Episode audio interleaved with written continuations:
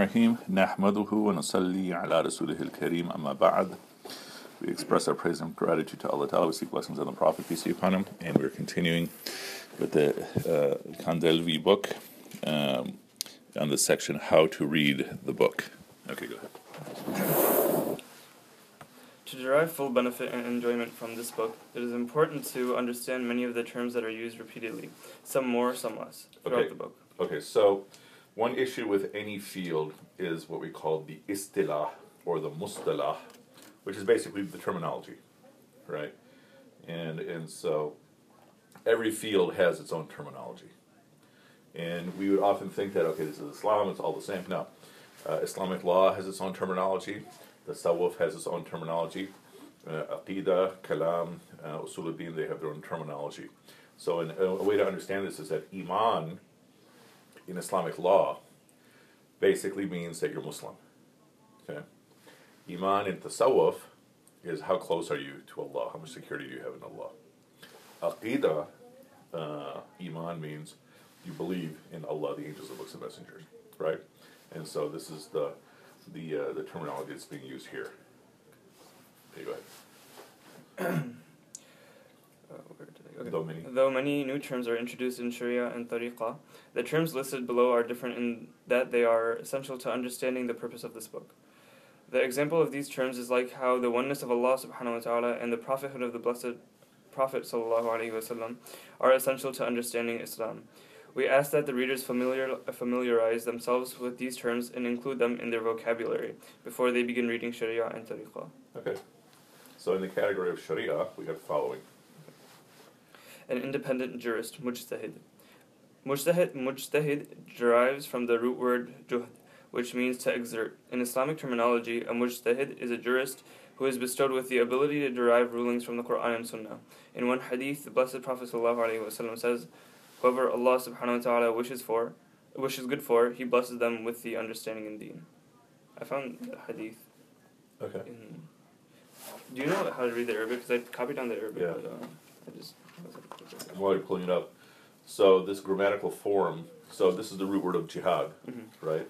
And so to exert jihad quite a bit is is ijtihad, Mhm.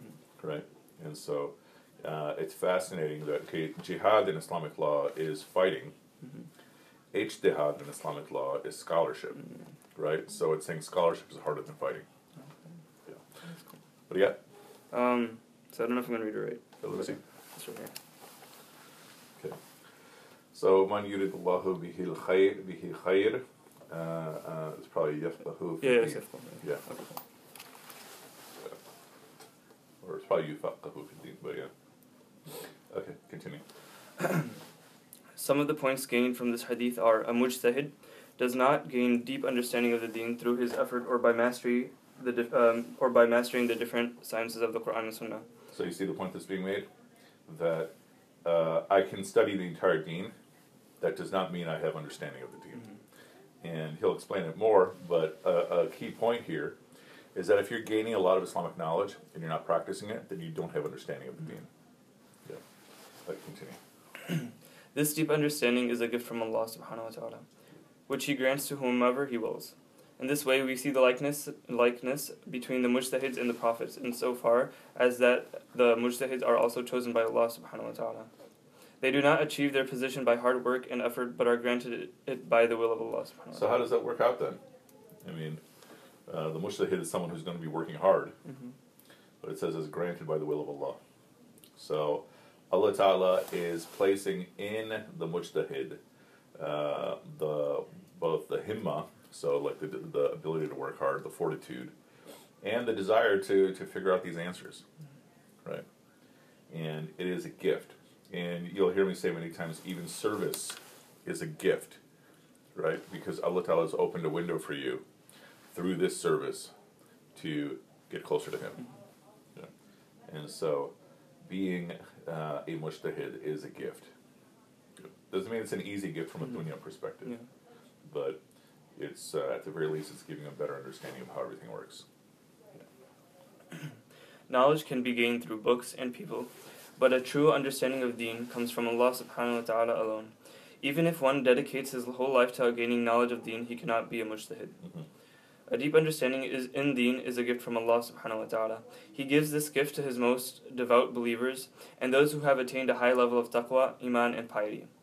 Through uh, though a deep understanding of deen is not given on the basis of taqwa and iman, otherwise most of our pious predecessors would have been mujtahid, it is true that he blesses the people whom he grants the gift of deep understanding with piety, taqwa, and sublime characters. This is similar to how Allah subhanahu wa ta'ala grants prophethood to those who, whom He blesses with the best of character and the highest level of iman and taqwa. Though it is His prerogative to grant prophethood to whomever He wills. Yeah, so you're chosen, right? And and the Prophet, peace be upon him, was grateful for what Allah Ta'ala had chosen him to, but you know how difficult his life was. And yet the Prophet, peace be upon him, is up at night crying in tears while doing salah out of gratitude. And this is what should be forming in the mujtahid gratitude. We learn from the above discussion that the mujtahids are exal- uh, were exalted because of two qualities: their deep understanding of Deen, and secondly, the purity of their hearts and their of their uh, and their exemplary character. They were blessed blessed with the qualities of love for Allah subhanahu wa ta'ala, love for the blessed Prophet sallallahu alaihi wasallam, humility, sincerity, taqwa, benevolence, altruism, sacrificing for others, lack of pretension, etc. Though they are, they are known less for their second quality than their first, their personal lives, and those who have read their biographies should know, or would know, are as much as a source of guidance and inspiration for the community as their rulings in the books. Okay, so one thing that's always important to, to try to do is read the biographies of these big figures, mm-hmm. right? Uh, in part to see how difficult their lives were, um, and to see how generous they were, right? Uh, it's very easy to fall into the trap of thinking, okay, this is a great scholar, and um, and then forget the and, and just assume that they have an easy life. And the vast majority of scholars, serious scholars that you'll meet, probably have the most difficult lives, mm-hmm. right? Because like when we're taught that if you're taking the path of ilm, um, Allah opens the path to paradise to you. Mm-hmm. And then often again, looking from a dunya perspective, we think that means your life is easy. Uh, what that actually probably means is that your life is going to be much harder. You know, okay, continue. The four imams differed in thousands of issues, but despite that, they never debased each other or stopped their students from sitting in one another's company or at gatherings. They respected and praised each other even before their students. Therefore, we see that the student of one imam may be the student or teacher of another. For example, Imam Muhammad was the student of Imam Abu Hanifa and also the teacher of Imam Shafi'i. Imam Muhammad was one of the one of Imam Abu Hanifa's main students and who first compiled his rulings in five books uh, uh, compiled his rulings in five books, was also a student of Imam Malik. Yeah, Imam Muhammad. So basically, the the Hanafi school, mm-hmm. most of it is three scholars: mm-hmm. Imam Abu Hanifa, Imam Muhammad, and Imam Abu Yusuf. Mm-hmm. Right, and so almost everything will be traced to that. Mm-hmm. What is the point? They're all students and teachers of, of each other, and even though they disagree academically, like, go study with them. Yeah. These facts reflect the greatness of their character and the sincerity of their work and dedication to the deen. When compared to their noble example, we observe that the different we observe that difference of opinion in our time leads only to sectarianism and hatred. Thus, we become aware of the de- uh, decadent spiritual condition of our community today. Without purity of heart, taqwa, and sincerity, our and sincerity, our differences of opinion today have become a war of egos. Yeah, and so you see that right? And you hear how much I speak about connections and building connections and such. And when you start alienating, uh, what's causing alienation is focus on the nafs. Mm. So here the language is war of egos. Mm. And so the lower your nafs is, the lower your self-centeredness is, then the more you're seeking connection with everyone else. The more you have an inflated sense of yourself, the more you feel like you don't need other people, and you automatically become uh, um, what's the word, jealous and full of rivalry and, and, and such. And that's what you see a lot of, right? And that's where everything falls apart. So just as a quick question, yeah. does this like, this is just for like, uh, like obviously like opinions within yeah. the Sharia, but like, what about like if it's differences in aqidah or differences in something? So differences in aqidah in primary matters, mm-hmm. um, you know, uh, won't happen, right? uh, differences in secondary matters may happen. Yeah. And secondary, when we're speaking of differences, it's usually someone is including something. The other person doesn't disagree with it, Yeah. But just believes it's not necessary to include as an aqidah matter. Like, okay, uh, would action be included in, you know, would the determination to act upon Allah's commands be an aqidah matter? Just a determination. Okay. So some will say it's assumed, and some will say, no, we have to list it also, right? And so, but then if we get into a, an aqidah with a different sectarian group, Yeah. right? Then uh, you'll find a, a few different approaches, and uh, one is to regard the people of another sectarian group as as munafiqun, and to take that to its full conclusion means that you let Allah deal with them, okay? Uh, or you ta- take them as ahl al bid'ah, uh, which means that okay, they're still Muslim, but they're innovating things, right? And then the worst is is to regard them as kafir. And kafir is a very careful thing because you know the narration. If you call someone a kafir, one of you is definitely a kafir, and so that you have to be very very careful about. Sometimes you do need to speak out, right? Uh, but that requires a lot of deliberation because if you're speaking out, you might cause further uh, further difference or further uh, division. Yeah, and it takes a lot of very very careful consideration. Right? But the best is usually, I mean, outside of friendship, you know, and and interaction, it's you know, two different people will pray separately. Yeah. No one has a deep a deeper understanding in deen than the Prophet wasallam himself. Yet on certain occasions, the Blessed Prophet wasallam himself was corrected through revelation. Uh, for example, prisoners in the Battle of Badr, of a mistake in his ijtihad. This point illustrates that uh, different that deep understanding in deen doesn't necessarily mean that one is always right. A difference of opinion as amongst the mujtahids indicates that righteousness is not biased in favor of one imam. One imam may be right in one issue, while another imam may be in another. Yeah. So, the schools of law, i.e., what the mujtahid is creating, is a system of interpretation.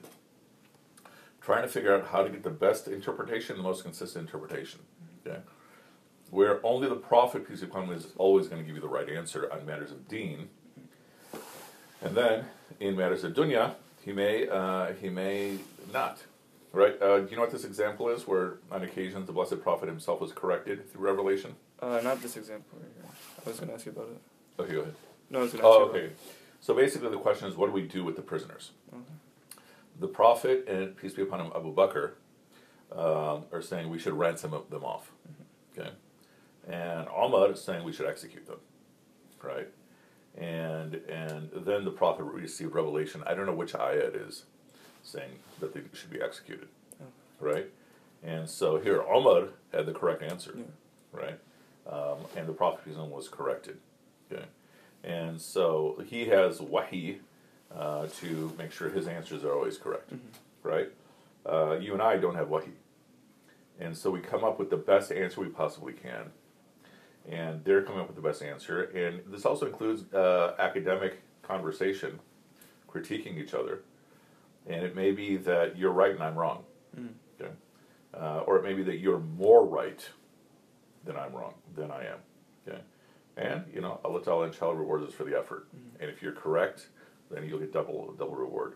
And so what is key in this point is the effort. Right? Okay, let's uh, let's do these next two and then we'll stop. Yeah. Okay. Taqlid. The person not bestowed with deep understanding of deen will practice taqlid. Taqlid is following the mujtahid without asking for proof and accepting that the mujtahid pr- uh, pr- uh, possesses proof for his ruling. An example of taqlid is like going to the doctor when we are sick. When the doctor prescribes something for us, we don't question him and demand proof and explanations as to why he prescribed one medicine and not another. Okay, so so the word taqlid comes from uh, the yoke you put around a horse's neck, right, to lead it someplace. Okay, and this, in terms of American context, is uh, is in the idea it's repulsive to a lot of people that you know why should I listen to someone else? I have my own brain, but all of us practice taqlid whether we realize it or not, right?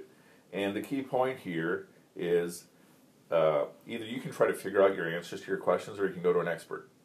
Okay. And the expert also has training in how to figure out answers. Okay. I won't have the training, and so I might find an answer that is wrong and it becomes detrimental. Just like if I go to, uh, I always give this example that I go to, um, what is this? uh, one of those uh, online um, medicine websites, insert my symptoms, Yeah. and then I'll conclude my illness, and then I decide the medication that I need. In America, thankfully, you can't get uh, medication without a doctor's prescription.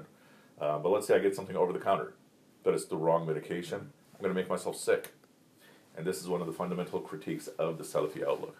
Now, you'll, you'll hear me critique the Salafis quite a bit, not in anger or not in hatred, but saying that that uh, a lot of times there's a notion in America that I have an education, I can go study this myself. What people don't realize is that they might be making themselves sicker. Okay? And they may not notice, but it'll play on their children. Yeah. It'll play on the community. Yeah. Okay, continue. A muqallid, a person who practices taqlid. Yeah, that's straightforward. Uh, madhab. Madhab means a path or way. It conventionally refers to the four schools of Imam Shafi'i, Imam Abu Hanifa, Imam Malik, and Imam Ahmad ibn Hanbal. Though other madhabs existed in earlier Islamic era, their muqallids, muqallids died out and very few of the rulings of their imams were preserved in the books. As a result, the word madhab becomes largely, largely associated with the above mentioned four madhabs only. Okay, so we'll talk a lot about this, but one point I uh, want to draw your attention to is how many times in our tradition the word path appears.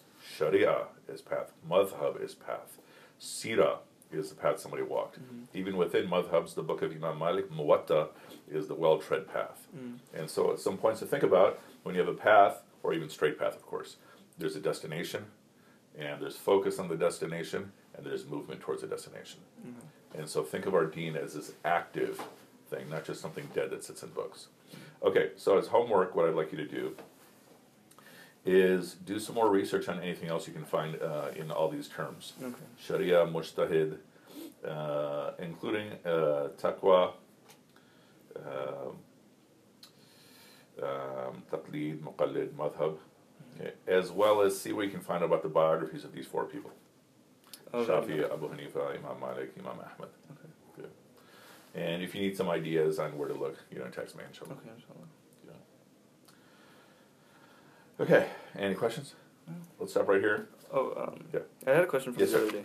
Um, it was just like uh, I was because I went through the lecture again, and when you're talking about like celebrity scholars, you said that they have charisma. So like, what do you what do you mean by that? And like, why do you So that word? usually when we're going to someone who's who's like on the stage, Mhm. um, and if you see a lot of people, a lot of people going there, I guarantee you that person's probably a really good speaker. Mhm. Good. Uh, might might uh, even be a good dresser. Sometimes it's one or the other. Good. It doesn't mean that they don't have any knowledge, but what we're being attracted to is their charisma in speaking, right? Yeah. Because there's a whole bunch of other people who are far more knowledgeable who don't have that attractive package. See what I'm saying? Yeah. Yeah. I was, I was just wondering why you Yeah. Yeah, observe this uh, when when you hear, um, you know, when you uh, like when you go to like some you know some speakers in town and everyone's there. Try to figure out what is the appeal, Okay. right? And this doesn't mean you're judging the intentions of the people. You're just looking at what is the what seems to be the appeal of this Yeah. this person. Yeah. Yeah. It's And like, actually more like if you go to like one of the SNL lectures, you kind of see like everybody's just clapping. Yes. It's like like literally just one point. yeah, It's yeah, and uh, and uh, clapping is what you do like at a concert, right? Not if you're getting knowledge. At least you should be saying, "La alhamdulillah," right? If you're clapping, then yeah, it's literally a show. It's a performance. It's almost as if they like they heard what they wanted to like Yeah. hear or something Yeah. like that. You know, like this is the point I make to a lot of people who invite me to give talks. If they're ready to hear, I tell them, "You just want me to give people a good meal, Right?" And then maybe they'll remember the good meal, but they they just they you know they feel really satisfied when they go home, and nothing changes, right? Like this is why, for example, like you guys bring uh, Brother Yusuf to to Jummah. I love his khutbahs, and part of it is that they're just so straightforward, Yeah. right? And and you've heard them many times, and you know how, how wonderful his khutbahs are, right? So I love it when he comes, right? So very good. Okay, so look up these terms, and then like I said, if you want some ideas on where to uh, where to, to go, we can also talk about that. Okay.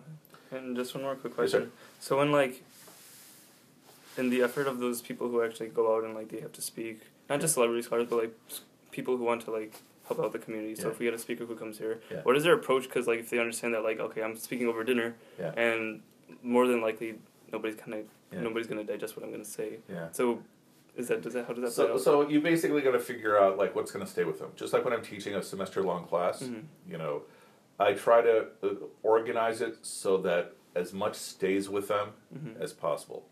Because 90% of what you're going to learn in my class, people are just going to forget. Yeah. Right? So I use papers rather than exams. Right?